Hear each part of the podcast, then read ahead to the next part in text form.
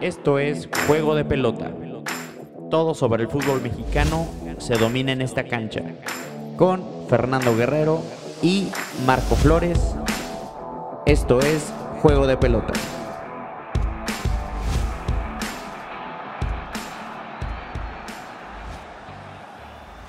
Hola amigos, ¿cómo están? Esto es el episodio número cuatro de Juego de Pelota. Acaba de terminar justo ayer, martes por la noche, la jornada también número cuatro de la Liga M X. Estoy con Fernando Guerrero, yo soy Marco Flores. ¿Cómo estás, güey? Bien, bien, bien. Eh, inicio de... Bueno, ya ni tan inicio, ya estamos a la mitad de la semana, miércoles tres de febrero. Eh, grabamos hoy porque, pues, como tal, la jornada terminó el día de ayer en martes. Como tal, ya hay fútbol todos los pinches días de la semana prácticamente. Solamente hoy eh, es el receso y mañana comienza ya la jornada. Comienza de nuevo. Un torneo que sigue eh, teniendo críticas, ¿no? Por parte de casi toda la prensa diciendo que el nivel es terrible, cosa que yo no estoy tan de acuerdo. Pero sí han habido muchos comentarios de que les dicen que no les ha gustado mucho el nivel general eh, de los partidos. Este...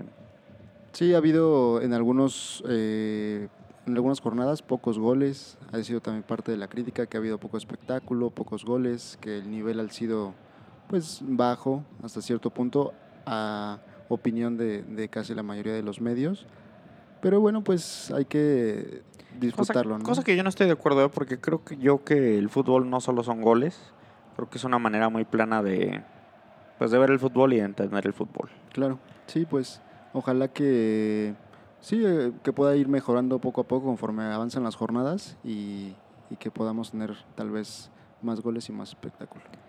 Eh, vamos a iniciar eh, el programa de hoy con eh, pues simplemente un, ¿qué podré decir, güey? Un review de lo que vino siendo el partido más importante para el lugar donde grabamos. Tú y yo jugaron nuestros equipos, Gallos Cruz Azul, o Cruz Azul Gallos más bien, porque Cruz Azul fue local.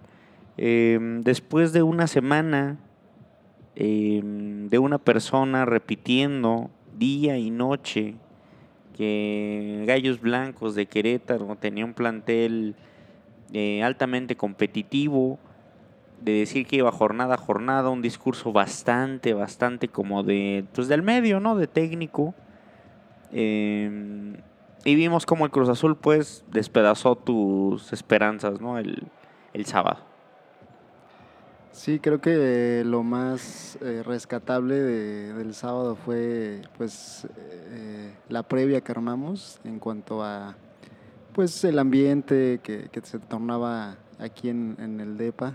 Eh, la previa en cuanto a unos choripanes, unas cervecitas. Un gran atardecer. Un gran atardecer. Terraza, un asado.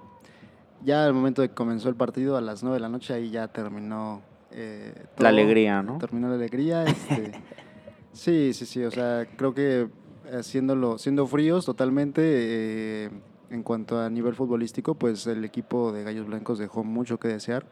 Muchos errores en defensa, en cuanto al planteamiento, en cuanto a los cambios posteriormente, manejo del partido.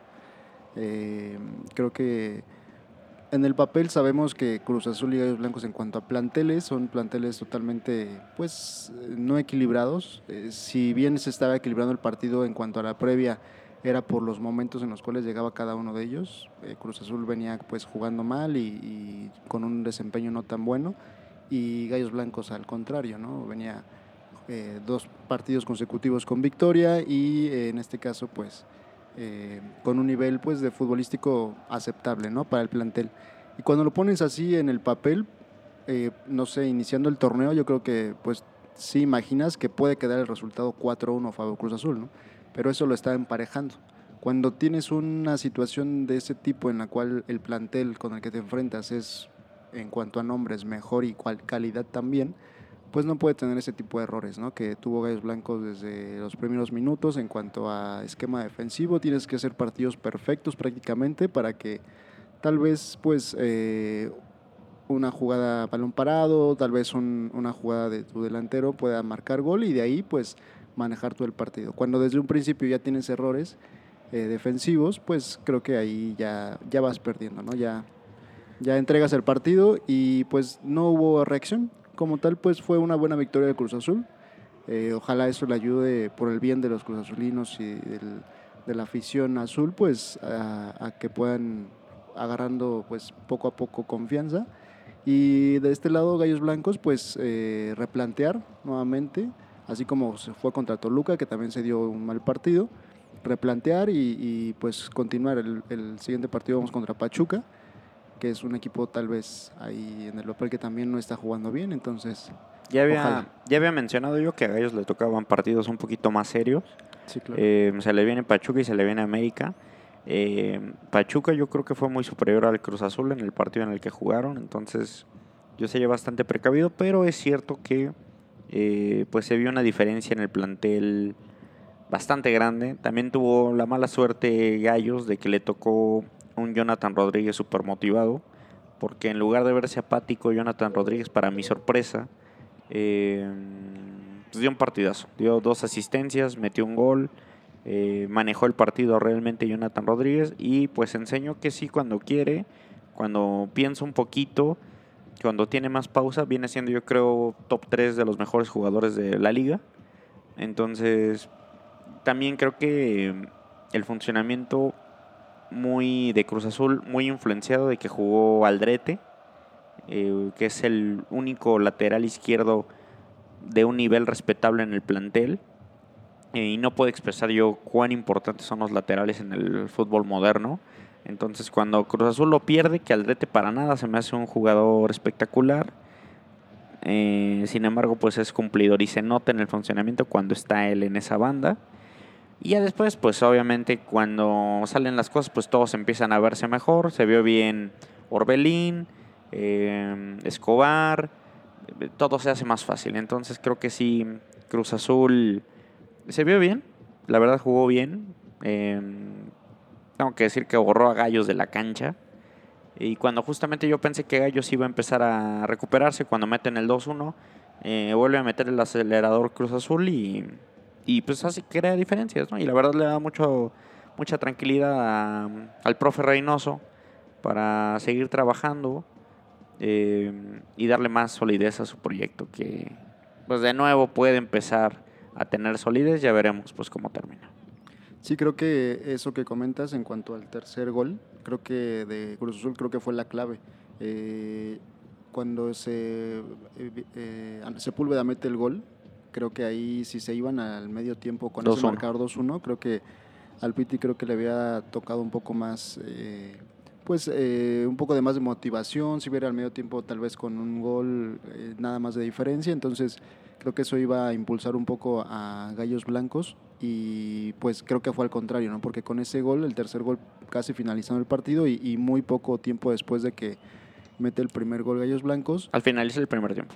Así es, entonces como que eso, nuevamente los ánimos del equipo de Gallos, pues como que otra vez se nos va hacia abajo, y, y además de que, como mencionas, o sea, Cruz Azul prácticamente no lo dejó hacer nada eh, eh, por la defensiva que planteó, que creo que es donde está partiendo Cruz Azul, como que de tener una buena defensiva, un buen orden y partir hacia adelante, y con pues ya la destacada actuación del Cabecita en el partido, con Orbelín que también jugó muy bien, con el regreso de Romo, que creo que para mí es una de las piezas importantes en el, en el Cruz Azul, no importando el técnico que esté, sino su propia presencia, creo que le da mucha solidez en la media cancha, tanto a nivel defensivo, en la forma en la que juega y se posiciona en ocasiones como un tercer central, y cuando él asiste también, ¿no?, en ocasiones o llega al área.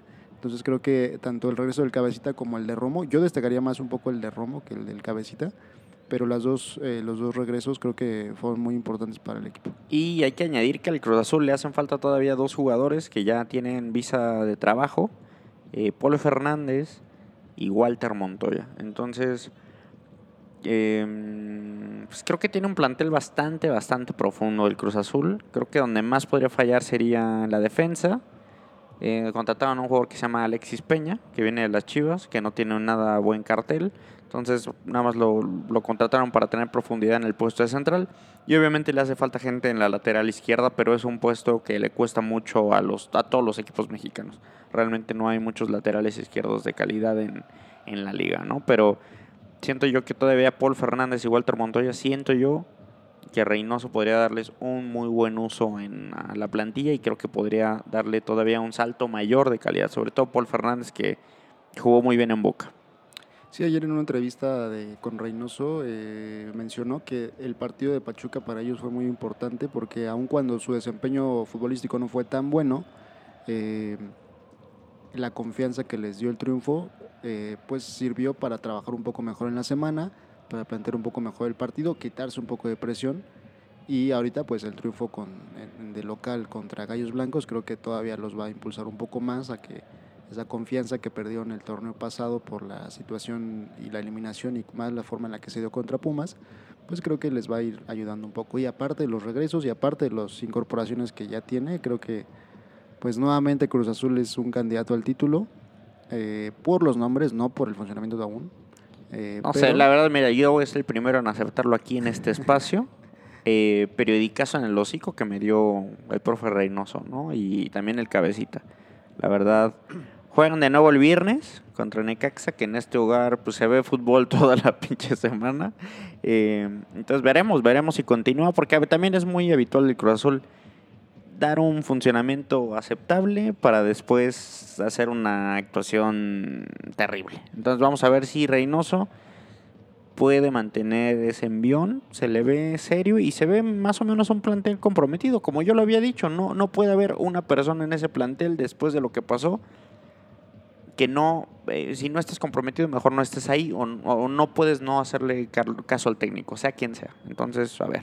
Y los contrastes que da el fútbol, ¿no? Como hace una semana todo iba en contra del Reynoso, todo iba en contra del Cabecita, eh, de Gallos Blancos pues todo iba bien y ahorita pues estamos ahora al contrario, ¿no? Es los contrastes que tiene el fútbol, que tiene... Bueno, no, contra- no contrastes, yo sigo, la vida, ¿no? Yo sigo tal. en... evaluación total, ¿no? O sea... Pero ya es una eh, semana... Esto, Cruz Azul no, Cruz Azul no es un equipo para andar viendo. O sea, quiero yo ver a mi equipo bien lapsos generales del partido y torneo. O sea, quiero ver una, una idea establecida. O sea, aquí no se puede jugar ahí al ahí se va. Pero o sea, como tal, si tuviste un inicio de semana. Fue un sábado perfecto para ti. Un sábado bueno, claro, pero... Fue algo que, pues, la semana te tiene tranquilo y que, pues, igual... al momento de grabar, pues también igual ah, y también... como pavo real, pues, con tu eh, bandera de Cruz Azul aquí al lado, entonces pues... Sí, un lindo banderín. Yo sin cabello ya, ¿no? Entonces... Tú sin cabello, que pues... porque no te quisiste poner la playera, porque se había hecho aquí un trato y se negó el señor, entonces acabó eh, quitándose el cabello. Ah, hay que decir que no se rapó completamente, yo quería que se rapara completamente. Con la del uno también se negó. Eh, y se rapó con la del uno. Ese, y la verdad, te queda bien, güey, eh, en mi opinión. Sabes que, pues, si no le vas al Cruz Azul, no puedes ponerte esa playera. O sea, es eh, salarte. O sea, imagínate, con eso yo creo que Gallos Blancos, pues, ni soñar que sea campeón, ¿no? Entonces, ya al evitar ese ponerme la playera, pues es por lo menos tener una esperanza de que en algún momento va a llegar. Eh, y pues, bueno, eh, como tal, pues. Eh, Con Gallos Blancos, pues el jueves, mañana, pues ya inicia nuevamente la jornada y, y esperemos puedan componer el camino, ya el local otra vez. Entonces, que puedan recomponer, redirigir el camino y pues, eh, pues ni modo, a comernos las, todas las críticas. No, y, y aparte también que la expectativa, ¿no? Quieres ver cómo regresa Gallos, quieres ver si hay reacción, reacción por parte del equipo. Y yo quiero ver si continúa el Cruz Azul jugando de esa manera. Entonces, eh, con eso acabamos la apertura del programa, que realmente nos iba a llevar una parte central de nuestro, de nuestro episodio. La sorpresa de la jornada. ¡No lo puedo creer! ¡No lo puedo creer! Juárez y su victoria sobre eh, las Chivas de Guadalajara, que están en un, pues en un bache ya medio profundo. Y Juárez, pues que está dando la sorpresa, ¿no? Con una dirección ahí técnica aceptable, con un plantel también... que para nada siento que sea pinche, o sea, no es de los fuertes del torneo, pero yo creo que también está ahí en el nivel de Gallos, eh, con un buen delantero, con una idea clara y pues le ganan a Chivas de visita, ¿no? Sí, eh, creo que en cuanto a marcador fue la sorpresa, porque y en, obviamente en cuanto al funcionamiento del, del equipo Juárez, por lo que comentas, ¿no? O sea, en la dirección técnica pues tiene al, al, al que ganó el único, la única medalla de oro para fútbol en México, eh, Luis Fernando Tena. Entonces creo que desde ahí tiene ya una dirección técnica seria. Eh, no tiene mal equipo, le planteó un buen partido, creo yo, a, a Guadalajara.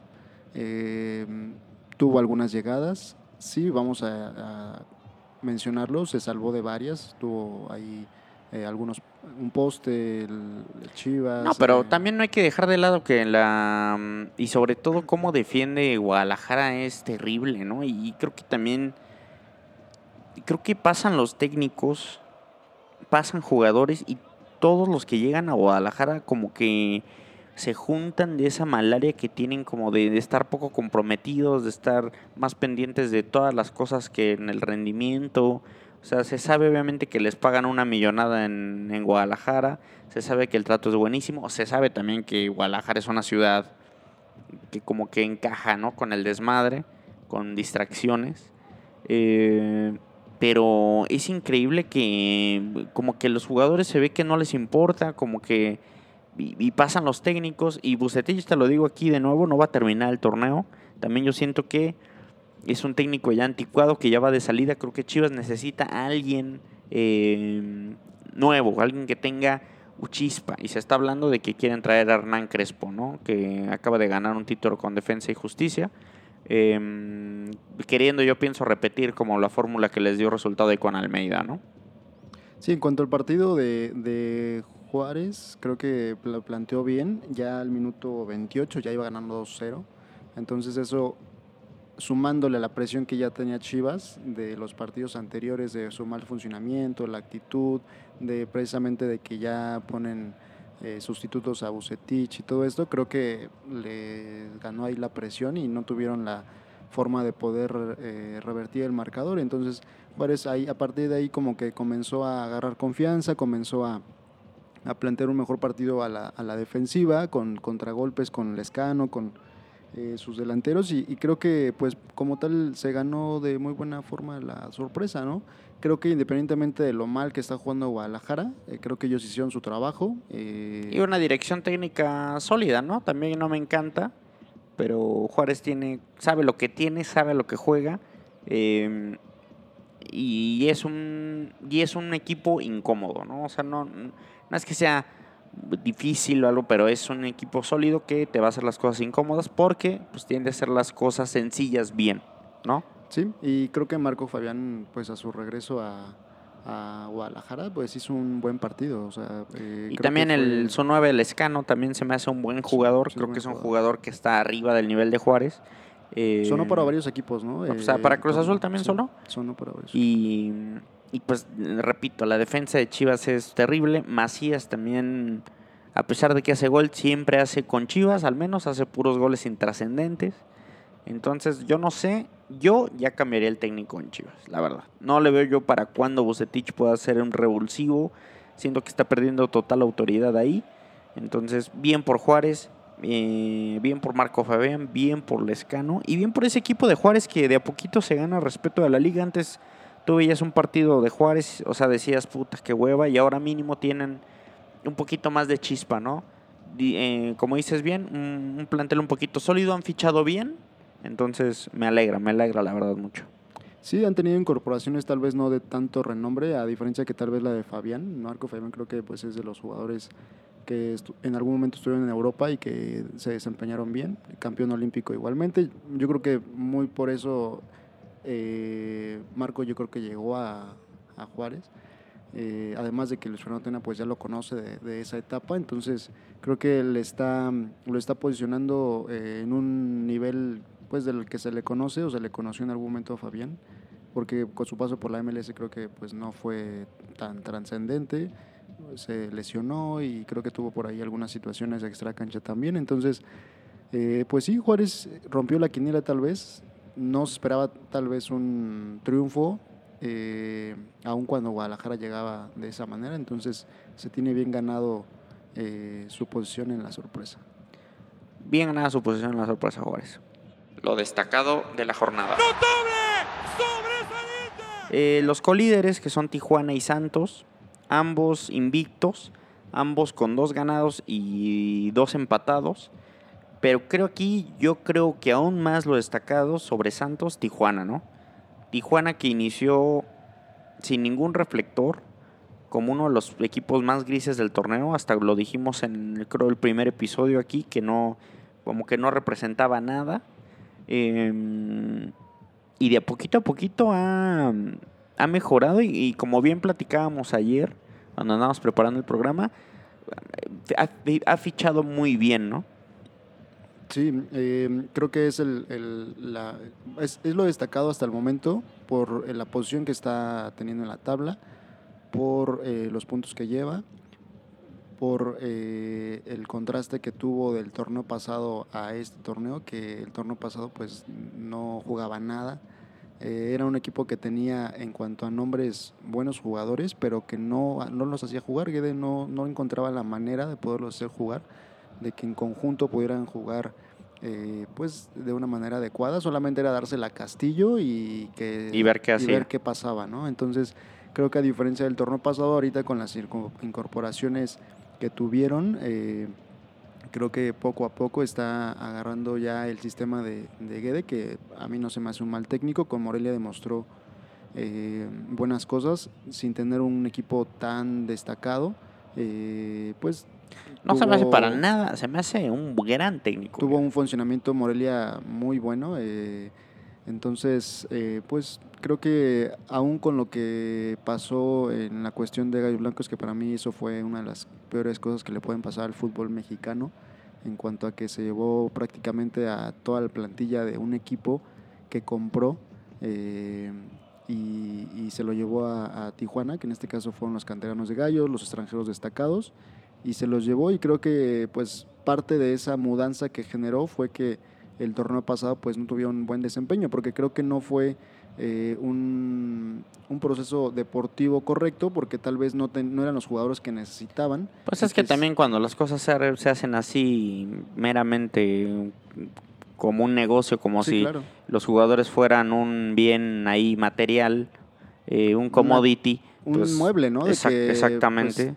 yo compré eh, la casa, pero ahora la vendo y como son mis muebles me los llevo, ¿no? Exacto. Entonces, o sea, tiene un equipo de fútbol tiene que tener un, una alta dirección de recursos humanos para ver si no solo que el jugador sea bueno, sino que quiera estar en tu equipo. Exactamente. Que muchos de los jugadores pues no querían irse porque pues ya estaban posicionados aquí en Querétaro. Tanto... Sin, sin embargo, también las circunstancias, pues obviamente pues ya después de seis meses de estar ahí, como jugador profesional, pues también tú te das cuenta que es tu trabajo al final de cuentas y tienes que ponerle, ¿no? Entonces, sí, pero creo que no les ayudó tampoco a ellos, ni al club Tijuana, no, no, no, ni a ellos. Para nada. O sea, los, los dos fueron afectados, ¿no? Había una desconexión total. Tuvieron, ¿no?, ellos un muy mal torneo en cuanto a equipo Tijuana, y al club le fue mal. Y en cuanto a los jugadores también, ¿no? Porque ahorita esos jugadores que tal vez algunos de ellos tienen tal, tal vez proyecciones para selección mexicana, tal vez para otro mejor equipo, actualmente ahorita ya nadie los voltea a ver por ese mal desempeño que tuvieron el torneo pasado. Entonces ahorita ya la mayoría de ellos son banca. Ahorita revisando la, la alineación de Tijuana, la última por lo menos, eh, ninguno de esos jugadores ya está en, en, en el equipo titular, todos son banca. Eh, Castillo, que ya mencionamos que era el más destacado del torneo pasado, tampoco. Entonces, eh, pues como tal, tal vez eh, la dirección deportiva recompuso un poco el camino, eh, la forma de trabajar y, y pues ahorita, por lo menos al inicio del torneo y a, a la jornada cuatro, le está dando resultados.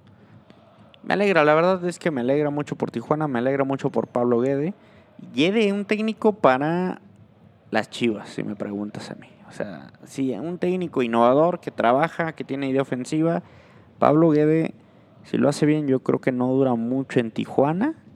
Entonces es, es un buen técnico. Y después también tenemos a Santos ahí del otro lado de la moneda, que también va invicto, eh, también con un plantel a lo mejor un poco superior al de Tijuana, eh, y, y ya tiene aparte un director técnico que tiene más, más tiempo ya trabajando en la institución. Entonces se nota eh, que tiene una idea más arraigada ahí en su plantel. Sin embargo, Santos no se me hace un equipo tan imponente, eh, se me hace más o menos un equipo frágil, que hay más o menos sacado puntos con algo de suerte. Por ejemplo, yo los vi plenamente cuando jugaron con Cruz Azul, no se me hizo que fueran tan superiores también. No, también el plantel no me encanta. Me gusta más cómo juega Tijuana que cómo juega Santos.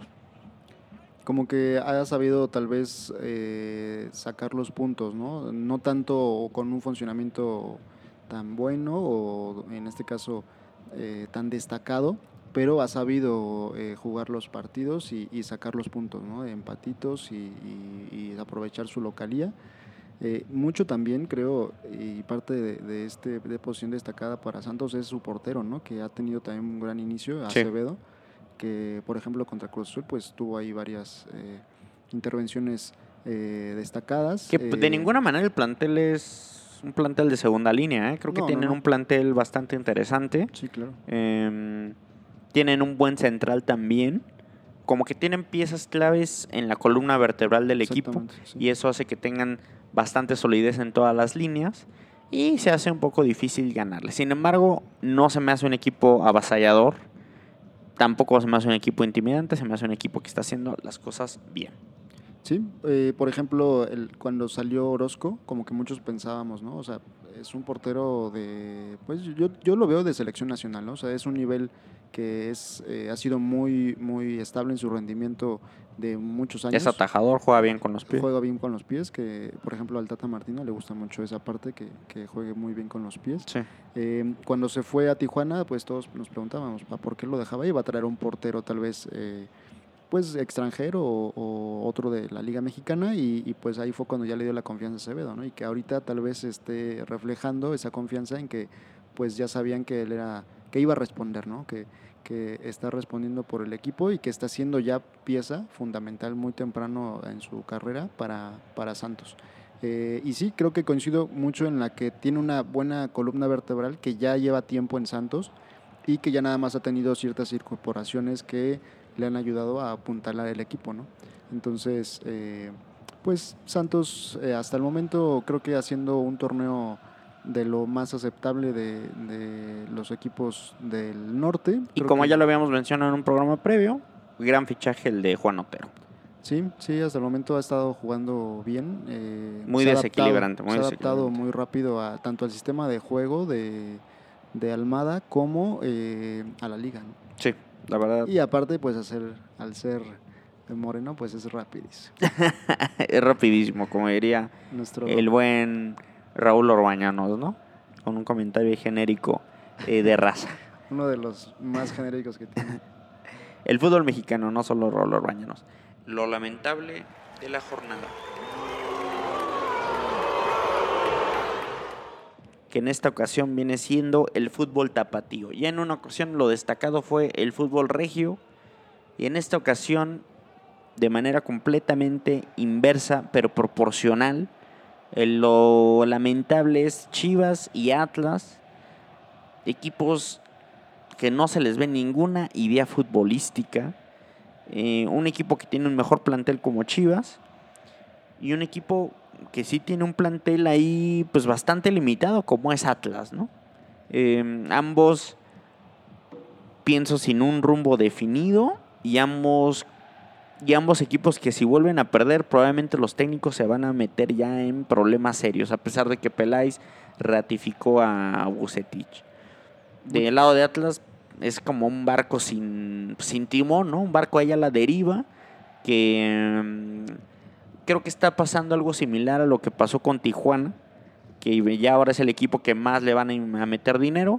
Sin embargo, pues como dices, evidentemente el fútbol no solo es de inyectarle dinero a lo güey a una institución, tienes que hacer un trabajo deportivo importante. Entonces creo que Atlas, al menos este semestre, va a estar ahí en la calle de la amargura, sin ningún chiste, sin ninguna intención y sin ninguna idea de juego plasmada, ¿eh? Sí, una pena el fútbol en Guadalajara, el fútbol tapatío. Los dos están, eh, Atlas en último lugar y, y Guadalajara en penúltimo lugar, con un funcionamiento eh, futbolístico pues muy malo, resultados peores, ¿no? Eh, yo eh, creo que Atlas peor aún que Chivas. Sí, sí, sí, eh, muy ganada la posición que tiene eh, eh, como el último de, del torneo, de la tabla general y además del cociente, ¿no? Que tal vez ahorita pues nos olvidamos un poco de, de esa tabla porque pues ya no hay descenso, ¿no?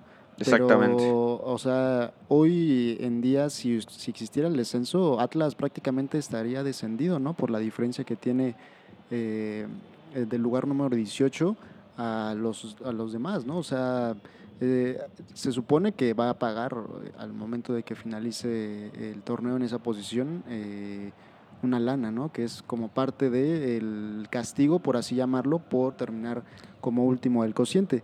Pero, o sea, todo mal, su estructura, eh, su equipo, la dirección técnica, o sea, todo, todo, todo. Eh, el Atlas se ha hecho mal en los últimos y, dos y, años. Y quieras o no, un punto muy importante, eso que es el descenso, no se nota una urgencia, ¿no? No se nota una urgencia de intentar sacar los puntos, de intentar a lo mejor el empate.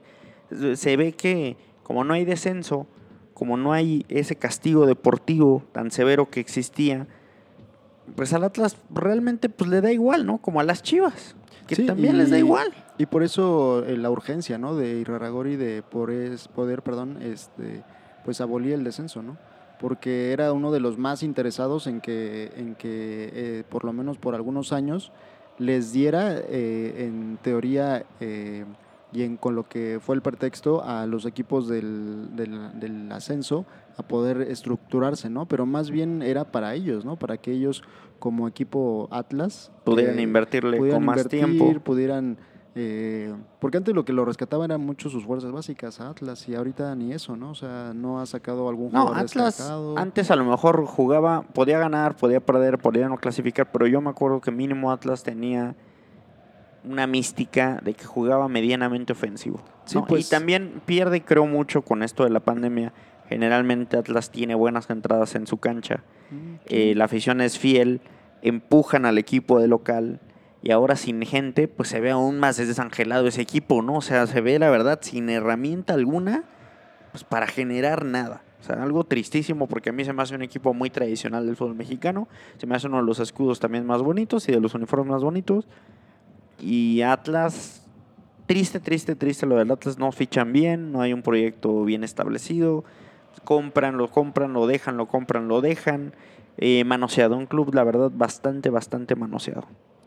Sí, eh, como tal, esas eh, noches del fútbol tapatío, eh, los sábados, por que jugaba a las nueve de la noche, sí eran, o sea, eran de lo más tradicional que podía existir en el fútbol mexicano en los últimos, que serán quince años por lo menos. Que le quitaron eso también. O sea, era, si no salías los sábados en la noche, pues te ponías a ver el juego del Atlas, que tenía su mística, la verdad. Y que tal vez, eh, que no es un equipo que para mí sea, eh, por la afición que, tiene, que tengo con Gallos Blancos, que sea de, de mi agrado, pero sí puedo, tengo que reconocerlo, ¿no? Que sí tenía una mística en cuanto a Eh, tradición eh, del, como tal del fútbol en Guadalajara y, y, y ahorita pues sí está hasta bueno. En cuestión de patrocinios, ¿no? El Atlas, para no haber ganado hace más de cincuenta años nada, eh, siempre tuvo un, un uniforme bonito, un patrocinadores importantes, un uniforme limpio.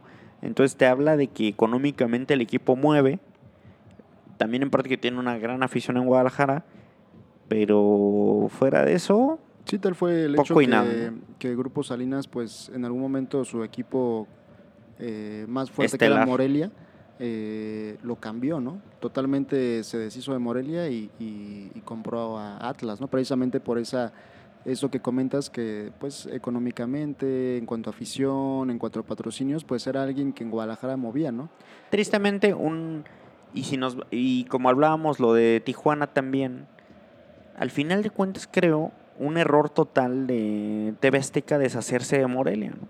Un sí. Equipo que también tenía una tradición constante, la gente se identificaba con el equipo, habitualmente llegaba a liguillas Morelia, eh, y al final de cuentas creo que dejar a Morelia morir, un negocio totalmente estúpido por parte de la liga, ¿no? Entonces también es, es muy triste eh, ver cómo los dueños no tienen ninguna consideración o amor por la institución que compran, ¿no? La liga se debería, se debería establecer una cláusula de que si como dueño te haces acreedor de un equipo, ese equipo tiene que tener mínimo unos quince años, ¿no? En la misma ciudad, o que tengas, no puedes andar comprando otro equipo en veinte años. O sea, se debería de evitar esas cosas para que se per, para dejar de perder lo que hace tradicional a una liga, ¿no? Pero sí. Sin embargo, pues se mangonea, como decimos aquí, se cambian a los jugadores como si fueran pues un objeto y pues ahí están los resultados. Un Morelia que tiene su afición, que juega en una segunda división sin merecerlo, un Atlas que está perdido y un Tijuana que como que siempre ha tenido esos manejos y que está saliendo apenas a la luz eh, cuando ya había sido campeón, ¿no? Entonces a lo mejor estaríamos hablando de un equipo que fu- ya fuera sólido, sin embargo está empezando de cero, ¿no? Entonces un, de, en definitivo un cáncer total, eso en el... Pues un manoseo, ¿no? Como tal de, de equipos, de un dinero... Un manoseo, de... que viene siendo eso de la parte del Atlas, ¿no? Porque de la parte de Chivas... pues viene siendo, yo creo, desde la cultura organizacional que hay en el equipo desde hace mucho tiempo, con la que Peláez no ha podido. Peláez se ha dedicado a vender puro humo, puro humo desde hace bastante tiempo. Eh, y los jugadores de Chivas, pues lo que les encanta es la peda, ¿no? Los jugadores de Chivas, o sea, no hay un equipo, en mi opinión, más indisciplinado que las Chivas de Guadalajara. Eh, como que no aprecian el lugar donde están, no, no, no ven lo afortunados que son. Y te podría decir que me caen ya peor que el América. O sea, es increíble lo, lo mal que me cae el plantel de Chivas en general. Pues tal ha sido que ya en el contrato, y lo han hecho ya eh, público, porque tal vez algunos eh, equipos lo tienen, pero pues eh, no lo mencionan, eh, es la cláusula de indisciplina, ¿no? De que si en algún momento... Eh, llegan a tener alguna situación extra cancha en cuanto a alguna fiesta, en cuanto a alguna situación de algún accidente, en cuanto a alguna situación de alcohol, social, cosas de ese tipo, eh, ya hay una cláusula donde podrían, de, de, dependiendo de la, de la, de la gravedad, eh, rescindir el contrato. Entonces, eso ha provocado porque ha habido muchos jugadores eh, no, ya de, dentro del plantel que, que lo han hecho de manera recurrente, ¿no? Y que además, por tal vez el tipo de jugador que es, o en este caso el, el, lo que gana en cuanto a su salario, pues han tenido que ellos pues doblar la mano, ¿no? En cuanto a equipo, en cuanto a institución, para que ese jugador, pues eh, si es importante en el funcionamiento del equipo, pues pueda continuar, ¿no? Entonces creo que eso, eso hace que los demás jugadores digan, pues tal vez va a haber una multa económica, tal vez nada más uno o dos partidos vamos a estar suspendidos, pero pues podemos pero seguir como que no tienen esa, ¿no?, responsabilidad, ¿no? O sea, como que lo ven como un... ¿Cómo? Como dices, pues pago la multa y ya, me vale madres, al fin gano el triple, el cuatro, cinco, seis veces más que eso. Se ha perdido el respeto como tal, ¿no? Y eh... creo que también desencadena un poquito eso desde la muerte, pues, este de Vergara, ¿no? Sí, claro. Entonces... como que se fue ese, ese pilar, ese líder que tenía el equipo como presidente, porque creo que era una de las cosas que, por ejemplo, en los tiempos de Osvaldo Sánchez, del Bofo... Y aparte el cabrón como que imponía, ¿no? Sí, o sea, claro, como que a los mismos jugadores les intimidaba rendirle cuentas a ese cabrón y hacían como que se rifaran más. Y también desde que se fue a Almeida, pues ese banquillo ha tenido ahí, pues, directores técnicos no... no muy buenos, en mi opinión. Se debería hacer una mejor inteligencia. Me, me caga a mí que haya tanto refrito siempre en la liga. Entonces, ¿por qué no buscaría una alternativa? Y creo que Guadalajara es un equipo interesantísimo para traer un, a un técnico innovador que lo dejen trabajar. Porque para tener éxito, éxito en Guadalajara tienes que estar mínimo en el puesto, yo pienso, dos años. Para trabajar con jóvenes, fichar bien mexicanos, etcétera, etcétera. Pero creo que si no se compone eso que estamos mencionando, así venga quien venga, creo que no, no va a poder, ¿no? Porque finalmente los que juegan, los que están en la cancha son los jugadores.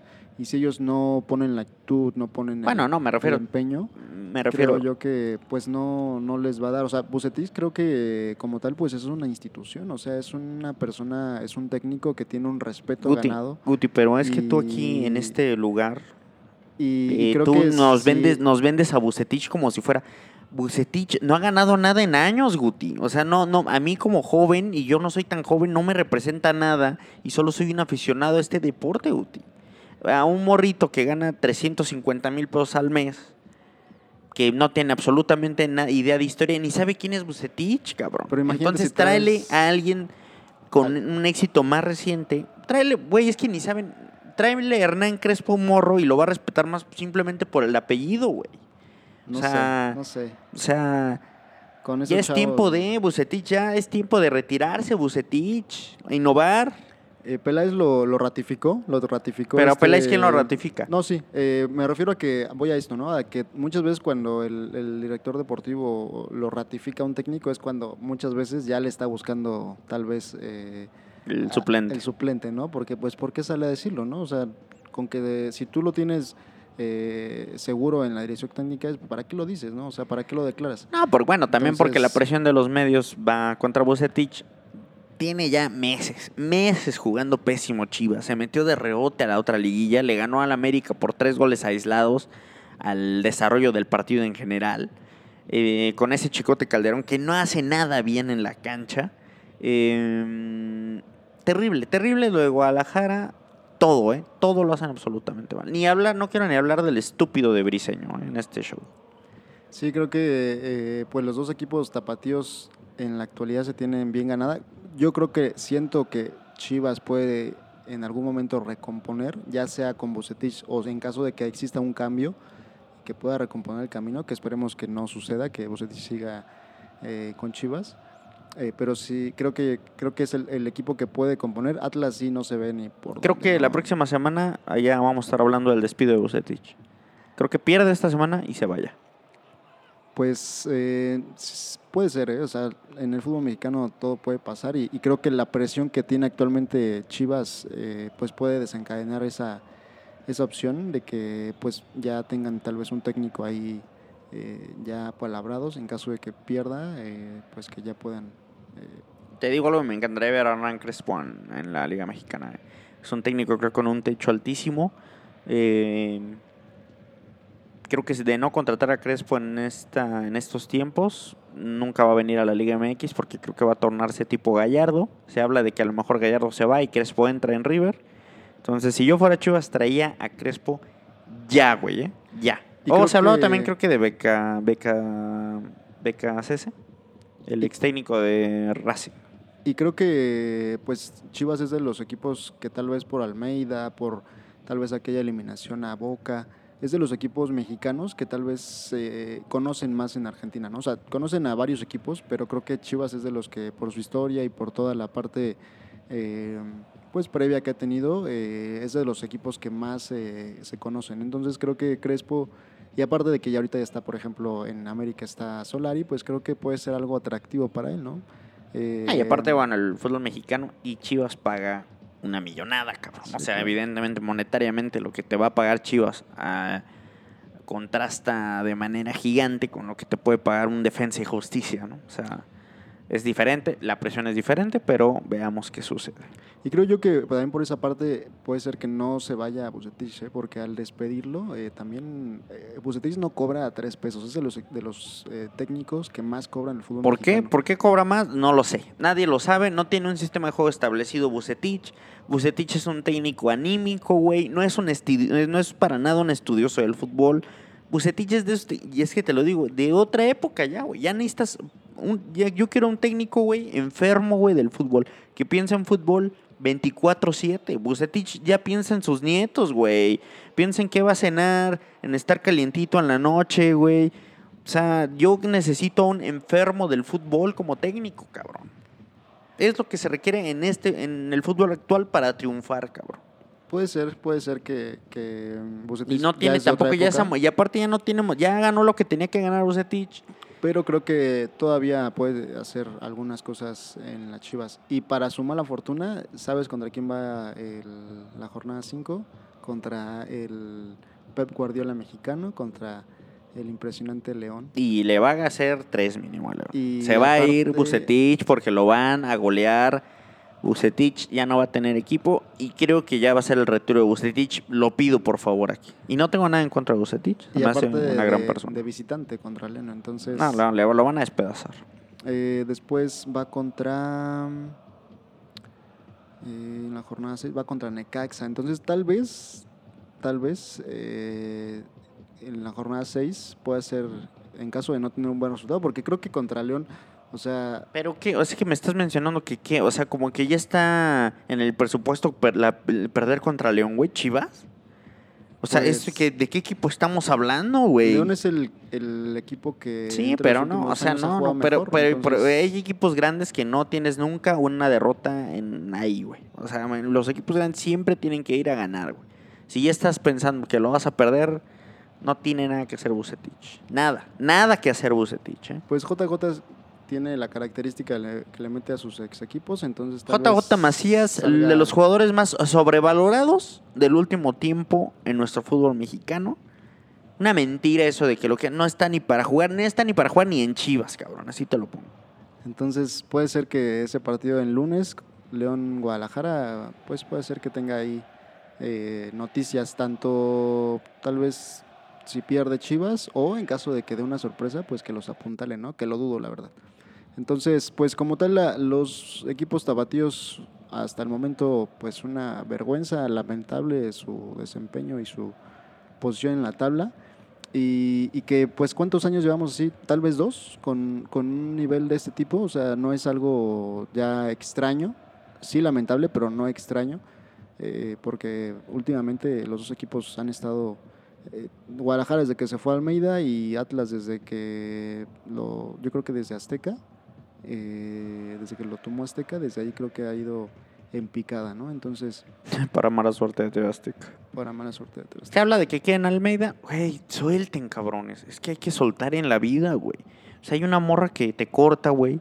Tú quieres regresar con la morra y la morra ya no te quiere, deja ya a la morra. Hay mil, güey, morras más chidas que esa. Almeida no es, es un buen técnico, no es nada fuera de la realidad, cabrón. Innova, Chivas, innova. Y no te quedes, por favor, con la Sugar Mami, güey. O sea, en este caso, Vucetich. No te quedes con la Sugar Mami. Estás a tiempo aún, Chivas. El torneo es noble. Y es horrible ver a las Chivas. Aparte, aparte también, lo hablaba del Atlas, también las Chivas era, un, era lindo ver los partidos de Chivas. Ahora es aburridísimo ver a las Chivas de Guadalajara. Es terrible. Pues sí, cerramos como tal esta sección de lo lamentable. No, no, no, no, no espérame, espérame. No, no, no, no, no, no. no. Lo lamentable hay otra injusta, hay otra cosa más lamentable que sigue siendo un señor que tiene aquí siempre disponible un micrófono abierto para decir lo que tenga que decir. Eh, Adalid Maganda. Ah, es cierto. Y aparte de un tema calientito, ¿no? Volvió Está... a dar de qué hablar. Eh, salió que pues ya lo mandaron a la chingada de ser árbitro. Eh, Adalid de nuevo aboga por un maltrato, por racismo. Eh, según la federación le justificaron, ¿no?, su despido por un manejo, mal manejo del partido, porque arbitró por ahí un partido amateur y que eso no se puede. Eh, porque se negó a ir a una capacitación del V A R, porque no pasó las pruebas físicas, eh, y Adalid eh, aboga que pues a él no se le, ni siquiera se le invitó a una capacitación y que el mismo Brizio le había indicado que solo había tenido un error en el partido eh, que se le está mencionando. Y aparte Adalid Maganda dice que tiene audios incriminatorios que indican que la comisión de arbitraje le dio eh, pues indicación a los medios justamente del partido que transmitió ese Toluca Gallos, que fue tu D N, de andarle tirando constantemente a Maganda, güey. Cosa que aquí lo dijimos en el primer programa, güey, que estuvieron continuamente tirándole mierda a Maganda, lo cual se me hace algo muy triste. No es un pinche árbitro extraordinario, güey, no es el pinche pelón italiano, güey, pero tampoco se me hace un carnicero del fútbol, ¿no? Eres su abogado, ¿verdad? Se ve que tienes estudiadísimo el caso Maganda. Eh, me, siempre de, siempre de... yo voy a estar del lado del que no tiene tanto como el del costado, del débil. Siempre yo estoy a, la, a su lado, güey. Y Maganda sí es de la casa, como ya lo habíamos dicho, güey. Y, güey, respeten a Maganda, güey. Quiere simplemente seguir su sueño, güey. O sea, no, no le puedes cortar las alas a un pájaro así, ¿no? Sí, creo que... Prefe- yo creo que Maganda prefiere morir a un árbitro en un partido de fútbol. No, y que tal vez se, se aplique el, la injusticia o tal vez el, el capricho, ¿no?, de un de un de una persona, que en este caso el señalado es Brizio, de que Brizio, que se ve que es un clasista de primera, de que ya es algo personal, tal vez. O sea, en la primera situación fue una situación de racismo que fue la que desencadenó que no siguiera arbitrando y que hicieran toda esta parte de del juicio con, con FIFA y toda esta parte que ganó Maganda.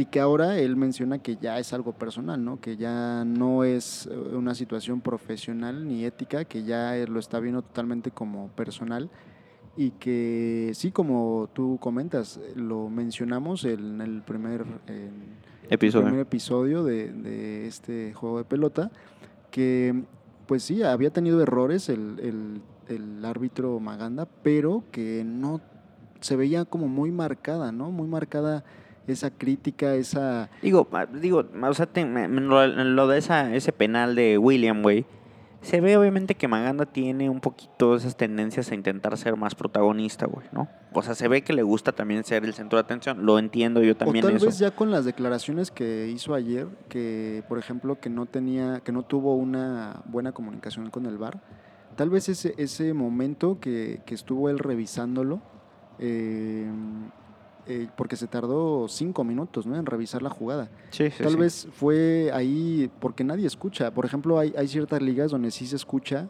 eh, en el audio, le dicen de, la, del de los comentarios eh, de la televisión, qué le dicen, ¿no? O qué es lo que están mencionando uno y otro, que por, porque para eso tienen una diadema y para eso hay un audio a, hacia la cabina del V A R. Y, y tal ah, vez o sea, existió ahí en esos cinco minutos... Esa, y no sé si sean los audios que, o parte de los audios que tiene Maganda, de tal vez ahí hubo una discusión, ¿no? De, de estar diciendo tal vez alguna situación ahí de, de la mano, de que tal vez no le pusieron bien la jugada, de que tal vez, eh, pues no sé, hasta hubo ahí alguna situación de discusión entre... No, y aparte, Márcalo, o sea, no, no sé. o, sea, y aparte, o sea, se vio que en el partido Maganda vio la repetición. Fue un mal cobro de Maganda. Pero como tal no puedes ya vetarlo. O sea, güey, si es muy malo, dale un partido de cada jornada. Y Uy. si es muy malo, la va a cagar cada mes. Y si hace un torneo de la verga, ya con justificación lo puedes despedir, ¿no? No, y que él mencionó que tal vez, eh, pues sí fue, tal vez una, son, fueron equivocaciones, pero esto también provocado porque parte de, de ese eh, juicio que tuvo y de ese parón, pues eh, en cuanto a arbitraje, pues no tuvo también capacitación que, que le correspondía, ¿no? En cuanto al V A R, en cuanto al uso del dispositivo. ¿Cómo puede ser que digas, como federación, que no tuvo la capacitación adecuada cuando tú, como organización responsable del ciudadano Adalid Maganda, no se lo ofreces, güey? O sea, güey, o sea, es una pendejada, cabrón. ¿No? O sea, güey, tú lo tienes que capacitar, güey. Si no lo invitas, ¿cómo, por qué le das un partido en primer lugar, cabrón? No, y creo que, eh, o sea, todo lo que se, se desencadenó después de ese partido creo que ha sido muy evidente y creo que cualquier persona que tenga un poco de conocimiento y que identifique las formas está identificando que sí es algo tanto injusto como que también ya era claro. una eh, situación tal vez personal o que se estaba provocando eh, para que se hiciera ver mal a Maganda y que además pues eso desencadenara que ahorita pues lo están destituyendo de la comisión o de ser árbitro, ¿no? Le están, lo están corriendo. Entonces eh, creo que esto pues no va a acabar aquí. Creo que esa eh, destitución que tuvo el día de ayer y ese comunicado que sacó la comisión de arbitraje va a traer eh, una novela, ¿no? O sea, va a ser eh, eh, juicios, va a ser una nueva pelea, tal vez... Quiero justicia, quiero justicia y quiero que Maganda vuelva a las canchas cuanto antes, quiero que vuelva a arbitrar, no me importa si es Cruz Azul, no me importa si es de nuevo a Gallos, no, no, no, no me ya. importa si le ponen todas las jornadas a Gallos siempre Maganda, eh, lo quiero ver cumplir sus sueños y quiero que si se va... sea por, pues sí, a lo mejor es muy mal árbitro, bueno, que lo pruebe dieciséis jornadas continuas. Y ya después hasta la opinión pública va a tener herramientas, la misma federación va a tener herramientas para correrlo con justificación, ¿no? Y yo creo que puede ser que en caso de, de que gane Maganda o que se identifique que sí ya es algo personal, por el ruido que está haciendo, creo que puede ser algo que provoque que Brizio salga de la comisión de arbitraje. Ojalá, porque Brizio es horrible y Maganda, aparte de todo, es un portento físico, es rapidísimo. Entonces... No, y que aparte pues está mostrando que es un árbitro que tal vez fuera, o sea, yo creo que está haciendo, se está preparando más para una situación de este tipo que mismo para ser árbitro, ¿no? Porque, por ejemplo, ayer en una entrevista muy preparado, ¿no? Hablaba de lo que podía desencadenar esto, mencionaba inclusive que si a México se le quitaba la, la sede del Mundial dos mil veintiséis iba a ser por culpa de Brizio. ¿Por qué? Porque ya tenía eh, pláticas con FIFA del tema del racismo y del y tema. Y FIFA está absolutamente, ¿no?, en contra del racismo, ¿no? Entonces, como tal, tal vez no, esperemos que no, por bien de todos los mexicanos, eh, que no se, que no nos pase tan a mayores, pero que sí va a hacer ruido tal vez a nivel internacional. Y que tal vez la federación y la comisión, cuando se den cuenta que eso puede atraerles eh, pues problemas más grandes, tal vez ahí es cuando decidan a Brizio pues cortarlo, ¿no? Van a preferir tal vez cortar a, a, a una cabeza que perder pues obviamente un negocio yeah, yeah, yeah. que es el mundial, ¿no? Y aparte Brizio ha hecho cosa. un trabajo pésimo. O sea, también ya hablamos de trabajos pésimos. Brizio es una basura. No se va a cancelar el mundial porque es un negociazo que sea aquí en México. Es imposible, Maganda. O sea, también te pido un poco de cordura de tu parte, Maganda. Sé que escuchas esto. No seas tonto. No seas tonto, Maganda. No se va a cancelar el mundial por ti. O sea, también no hay que sentirse el centro del universo. Pero sí apoyo su causa. Entonces, pruébalo, Maganda. Y si eres un asco en la cancha, se te despedirá porque eres un asco en la cancha, ¿no? Pero quiero yo volverlo a ver ahí. Corriendo, pitando faltas, poniendo orden en, en la cancha. Se veía en una estadística el día de ayer que tres partidos en tres años, o sea, en Liga M X, pues tampoco creo Respeten que es un parámetro, Maganda, ¿no? Es un parámetro para que puedas en algún momento... Nada, eh, en demanda laboral, ¿no? No, y aparte eh, tienes una... Puede, como Maganda tiene herramientas para ganar un juicio, en mi opinión. Es que eh, dirigió un, un partido o partidos amateurs, no sé si eso esté como tal reglamentado. Pero ayer, por ejemplo, Ramos Rizzo mencionaba que todos lo hacen, o sea, ya sea por dinero o por mantener un estado físico o un estado de forma de, Ritmo. de forma arbitral, que muchos lo hacen, o sea, eso no es como tal un algo que esté eh, penado, ¿no? Que digan, no, pues por eso me tienen, me van a correr. Entonces, que Ramos Rizzo también tenía, se veía que tenía indicaciones de tirarle mierda a Maganda y después ya cambió el discurso. Voy a citar aquí tweets de Ramos Rizzo. Eh, pone, hay que darle las gracias a Adalid Maganda, no está para arbitrar en Liga M X. Después pone otro, increíble que Adalid Maganda revise esta jugada, inventa una falta y le anulan un gol legítimo a Querétaro. Ya retiren a este árbitro, por favor, no tiene nada para dirigir Liga M X. Y ahora lo apoya Ramos Rizzo. Entonces, bueno, ya saben, también Ramos Rizzo tiene cola, que le pisen, güey. Sí, Entonces, por, por bueno. algo recompuso, ¿no? Por algo cambió el discurso, porque sí... Eh... A nivel general, ¿eh? nada más creo que eh, Televisa, bueno, T U D N o E S P N, o sea, a nivel general fue así un ataque duro, duro, duro hacia Maganda, ¿no? Entonces, ahorita tal vez yo creo que ya va a haber quién eh, sí de su apoyo o, o se mantenga en una posición neutral para que tal vez no manche lo que ayer comenzó, ¿no? De, de esa destitución de Maganda, que tal vez ahí sí es donde ya van a dejar solo A, a la comisión, ¿no? Eh, ya no van a tal vez a coincidir con que era lo que era, merecía. Entonces creo que ahí va a haber eh, todavía mucho mucho mucho de qué hablar. Sí, en definitiva sí. Eh, hashtag pray for, for Maganda. Hashtag pray for Maganda. Desde aquí lo venimos diciendo, Maganda es de la casa. Pray for Maganda, por favor. Sí, eh, estoy de acuerdo con que no son buenas las injusticias, entonces... Eh, igual, eh, hashtag PrideForMaganda. Gracias, gracias por sumarte a la causa. Eh, para terminar este episodio que me ha gustado bastante, eh, Mundial de Clubes, Tigres el jueves eh, debuta en el Mundial de Clubes, que ha tenido un, un protagonismo ahí, ¿no? Porque Tigres eh, no, es una, no es un secreto que a ti no te caen bien la institución de Tigres, no te cae bien su hinchada, y con estas situaciones pues te cae peor aún, ¿no? Que dicen que no representan a México, eh, no representan a la CONCACAF. El Pantón Guzmán dijo, nosotros venimos representando a Tigres. Sí, eh, es como una forma de hacerse odiar, ¿no? De quererse odiar o querer dar, eh, atraer reflectores. Si su forma de juego no lo atrae, pues creo que esa manera es como que la que están buscando, ¿no?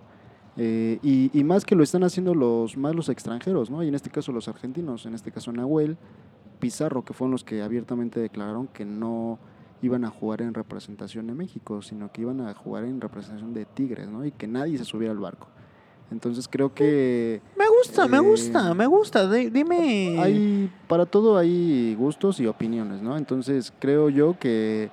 el fútbol no debe de ser así, ¿no? Porque pero es que con ese comentario me estás diciendo que yo por ser mexicano tendría yo que apoyar a Tigres, güey. No apoyarlo, pero obviamente ellos sí al jugar en la Liga Mexicana, en que juegan en México, pues al ser ellos los campeones o acudir a un torneo de Conca Champions por ser eh, los representantes de México y después a su vez ganar la Copa de la CONCACAF, entonces van a representación de la zona y obviamente de México. Y además porque ahí juegan mexicanos y es una empresa la que les paga mexicana, entonces... Ah, no hay que olvidar como la mentalidad también de los regios, que ya sabes, ¿no? Como que son muy de Monterrey, sí, es pero Monterrey. Por ejemplo, los Rayados no lo hicieron así, fue al, fue al contrario, ¿no? Entonces, eh, sí, creo sí. yo que, que no... Lo hicieron mal, o sea, de hecho, o sea, como ya Cemex ya sacó un tuit, ¿no? Antier sacó un tuit de que sí, van en representación de México. Y ya también Nahuel y ellos... Pizarro eh, eh, ya también cambió en el discurso, ¿no? De que bueno, sí... Eh, ya Yo siento que vez... es nada más un algo para que se hable de Tigres, que ese, desde ese rato ha sido ese como su discurso, ¿no? Que somos nosotros contra todos los demás. Eh, a los regios les encanta, güey. Pero creo yo que eso se puede mantener bien aquí en, de manera local, ¿no? O sea, que seamos los odiados y pues... Eh, en este caso, en la Liga Mexicana, que seamos los que nadie quiere, los soberbios, los que... Eh, es la mejor, de las mejores nóminas de México, pero no juegan bien, o sea, pueden ah, tener no, pero eh, también no, una, sería una, una situación así aquí localmente. Pero sería pero, una tontería obviar eso de que, o sea, también han tenido herramientas para ponerse un poco soberbios. Fueron el equipo más ganador la década pasada, Guti. Para mí, ganes lo que ganes, no, creo que esa no es la mejor. No, actitud, o sea, pero yo no o sea, te estoy diciendo que sea mejor o peor, sino, pero es como su...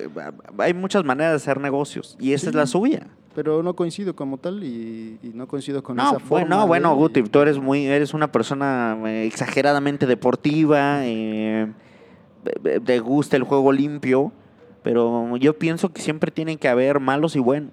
Y pero me gusta hay, que haya malos y buenos. Aparte. Creo que hay formas, ¿no? De, de poder atraer esos reflectores. Te calienta mucho que... este tema, ¿eh? No, no me calienta, simplemente pues creo que no es la, la forma, ¿no? O sea, no es la forma de poder... Eh, atraer los reflectores de, de, un, de un fútbol que tal vez estamos ahorita en una situación mundial en la que pues debe existir una unión y no separar, ¿no? O sea, ¿por qué estar eh, diciendo que ellos son, pues ellos van a jugar prácticamente solos y por la afición de Tigres cuando, pues tal vez con un diferente discurso, pues mejor eh, suban al barco a todos y que tal vez si ellos quieren que sean vistos y que si ellos quieren que sean eh, que sea un producto que se venda, pues hazlo con la con una situación en la cual te apoyen, ¿no? Y que yo que... mira, yo aunque me invitaran al barco de Tigres, jamás prefiero ahogarme, güey. Ahogarme yo, güey, aún como mexicano en el océano antes de subirme al barco de Tigres, güey. Yo creo que también eso es un club, güey. Es como, a ver, ¿cuál es tu rival acérrimo en el fútbol mexicano? San Luis. San Luis. León. León y Atlas son, pero entonces, más, va, más es San Luis. Bueno, va a San Luis a un mundial de clubes. ¿Le deseas que San Luis salga campeón mundial? No, no. Es a lo que voy justamente. Entonces es un fútbol dentro de lo que cabe fundamentalmente tiene algo de razón. Es un mundial de clubes. Vas en representación de una zona geográfica por cómo juegas. Vas en representación de la CONCACAF. Pero es un mundial de clubes. Yo no quiero que gane Tigres. O sea, yo quiero que el primero que sea campeón del mundo, Cruz Azul en definitiva. O sea, yo no quisiera ver al América campeón, pues me hace rimo rival, güey. Y no significa que no me importe el fútbol mexicano. El, en la semana leía un, una nota de un periodista que eh, mencionaba que, que Tigres estaba pensando como un equipo chico. ¿Por qué? Porque ya no quería más de lo que ya tenía. O sea, si tú estás en, una, en, un, en un escenario mundial y quieres tal vez... a lo mejor más, más aficionados, tal vez eh, eh, pues más reflectores, tal vez que sea de más, mayor conocimiento a nivel mundial, a nivel regional, pues eh, creo que esa actitud que estaba mostrando era como, ah, pues ya no necesito nada más de lo que ya tengo, ¿no? O sea, ellos... No, lo entiendo, entiendo perfectamente eso. Entonces, por ejemplo, si vamos a identificar los, los, los, los equipos que han participado en, en los mundiales de clubes, ¿no? Eh, en algún momento fue Pachuca, Monterrey, eh, Necaxa, eh, América, Cruz Azul, en su momento Atlante. Y creo que eh, la mayoría de... Es como, por ejemplo, vamos a poner un ejemplo tal cual, ¿no? Cuauhtémoc Blanco, ¿no? Cuando jugaba en el América era un jugador odiado, ¿no? Que nadie quería. Obviamente más la contraparte, ¿no? Pero cuando se ponía una camiseta verde, eh, pues obviamente ya todos éramos Cuauhtémoc Blanco, ¿no? Entonces, así creo que es una, un ejemplo de cuando los equipos eh, eh, mexicanos participan en una, en un, una copa eh, eh, a nivel de clubes mundial, ¿no? O ya sea continental o en este caso como Tigres, que va a ir al Mundial de Clubes.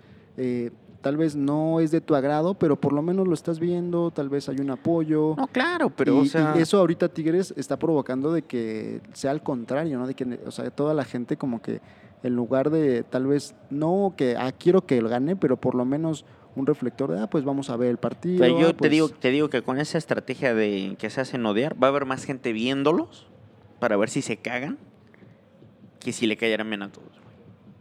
Tal vez puede ser, pero imagínate qué, qué va a ser de ellos si pierden contra el equipo coreano. Ah, no, claro, pero que justamente por eso va no, a haber mucha no va más ser, gente. Eh, no va a ser un, un rival fácil, ¿eh? O sea, va a ser uno de los equipos que juegan rápido, que son muy eh, dinámicos. Pero, o sea, siendo ciertos, no tiene nada que se contra Tigres. No lo sé, o sea, no no no puedo ya dar, la verdad no puedo dar un pronóstico, más porque no quiero que pierda Tigres como tal, pero sí... Eh, que se den cuenta que no va por ahí la forma en la que están llevando eh, esa, esa estrategia, como tú lo llamas, eh, que se den cuenta, ¿no? Y, y, y creo que se pueden dar cuenta si en dado momento ese partido se les llega a complicar. Eh, y que aparte, pues, este es el último formato de, del Mundial de Clubes. Pues de se va a abrir, semana, ¿no? ¿no? ¿Se va a expandir? Se va a expandir para los próximos años. Es la última vez que se juega en ese formato de, de jugar como... una especie de eliminación directa, por así llamarlo. Ya va a haber grupos. Ya posteriormente va a haber grupos, entonces... Un eh, torneo del cual yo no soy fan, ¿eh? Del Mundial de Clubes. De esta versión no, creo que no, no, no es muy buena. Sí, es, creo que es muy poco... Eh, no es como muy equitativa, no, no es como muy eh, justa. Porque... Está siempre hecha como para que el sudamericano y el europeo siempre lleguen. No hay un torneo así justo, debería ser una puta tómbola y si te toca...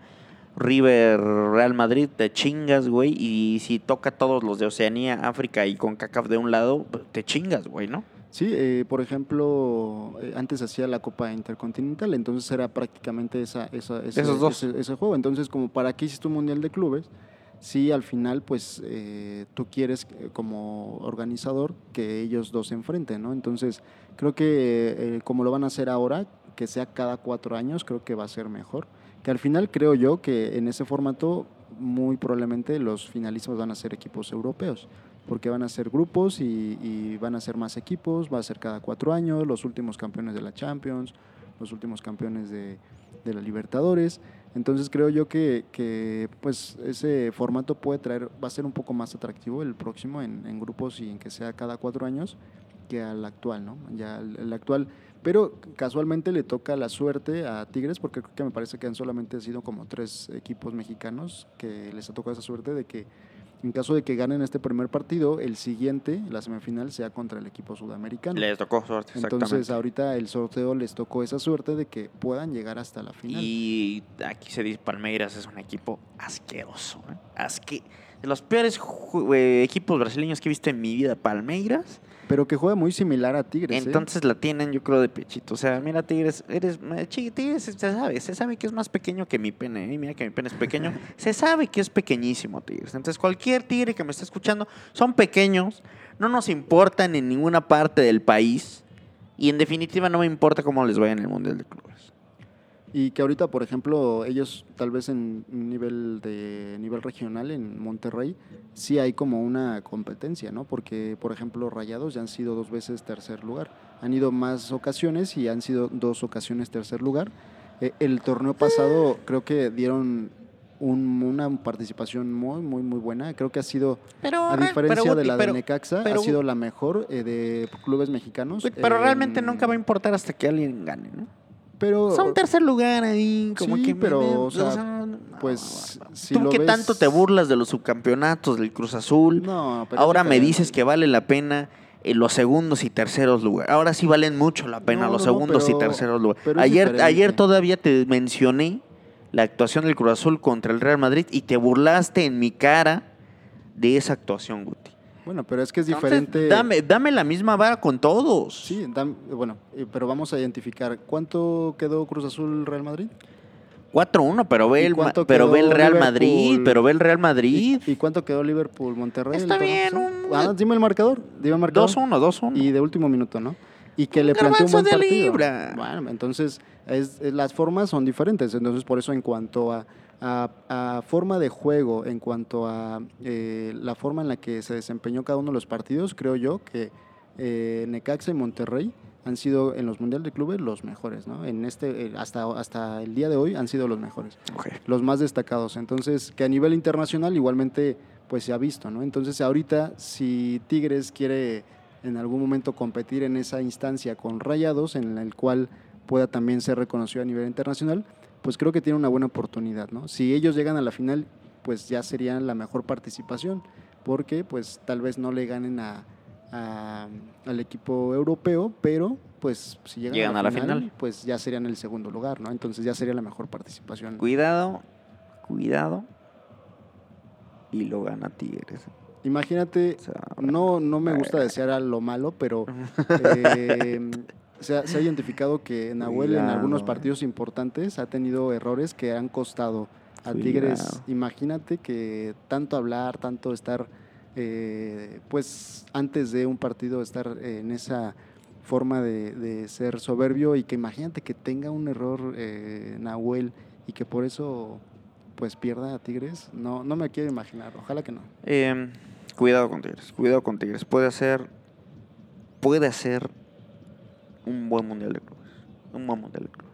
No te voy a decir que no lo voy a ver, el jueves voy a estar eh, mañana viendo el sí, partido. Sí, lo sé, eh, se sabe. Entonces, vamos a ver cómo se desempeña eh, el equipo. Su delantero estrella, pues no viene en el mejor momento, viene ah, de pero una lesión. Un, son pero, son pero pues eh, tiene creo que el, la capacidad futbolística y, y el talento para, aun cuando viene después de una lesión. Y aparte creo que es de los jugadores que tiene pues mucha actitud, ¿no? Que tal vez si físicamente no está, no está bien, pero que si por su actitud y por su forma de competir eh, es peligroso. Entonces, eh, pues vamos a verlo, ¿no? Vamos a, a ver cómo, cómo se desempeña Tigres y, y pues seguro el siguiente capítulo vamos a estar hablando de lo que pasó eh, en los dos partidos de Tigres en el Mundial de Clubes. Pues sí, eh... sin más para agregar, pues esto fue nuestro capítulo número cuatro de Juego de Pelota. Agradecemos a todas y cada una de las personas que se toman un minuto de su día para escuchar este espacio futbolero. Eh, no, no se olviden de darle seguir en Spotify, de compartirlo en sus redes, de recomendarlo con algún amigo futbolero si es que les gusta. Y estamos de poquito intentando meterle más calidad. Muchas gracias por escucharnos y nos vemos la siguiente semana. Paz, bebé. Nos vemos.